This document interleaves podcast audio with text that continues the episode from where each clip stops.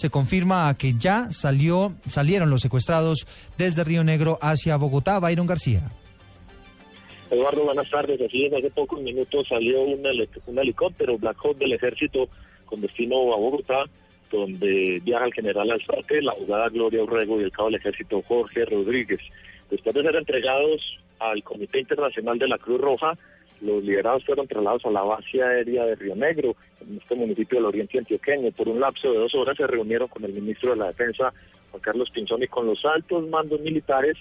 Conoce una fotografía del encuentro que se sostuvo acá en estas instalaciones, se ve al general Alzate portando nuevamente su camuflado en un aparente buen estado de salud, la abogada Gloria Urrego viste una chompa negra, también aparentemente en buen estado de salud, y el cabo Jorge Rodríguez con su uniforme también del ejército, todos es visiblemente eh, bien, por lo menos sin una secuela, ni una herida que, que pueda palparse en la fotografía, Después de esa reunión salieron hacia Bogotá y allá son trasladados a esta hora, Eduardo, donde se espera un pronunciamiento por parte del gobierno nacional de todo lo que ha tenido que ver con este operativo de liberación. En Río Negro, Antioquia, Byron García, Blue Radio.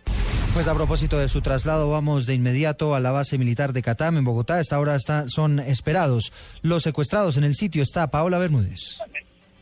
Hola Eduardo, total hermetismo se ha vivido durante toda la mañana aquí en el aeropuerto militar de Catam. No nos permitieron el ingreso, los medios estamos aquí a la expectativa en la parte externa.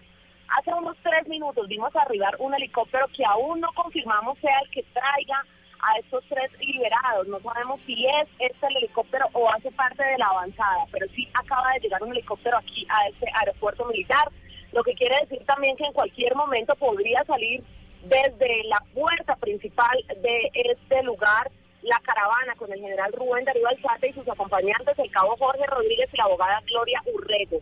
Lo que se nos ha comunicado es que la operación continúa en marcha, la información ha sido muy restringida, todas las fuerzas están disponibles a reaccionar si así es requerido eh, durante este proceso. Soldados, puestos de control, retenes móviles ahí en todo Bogotá, especialmente en las salidas y en las entradas.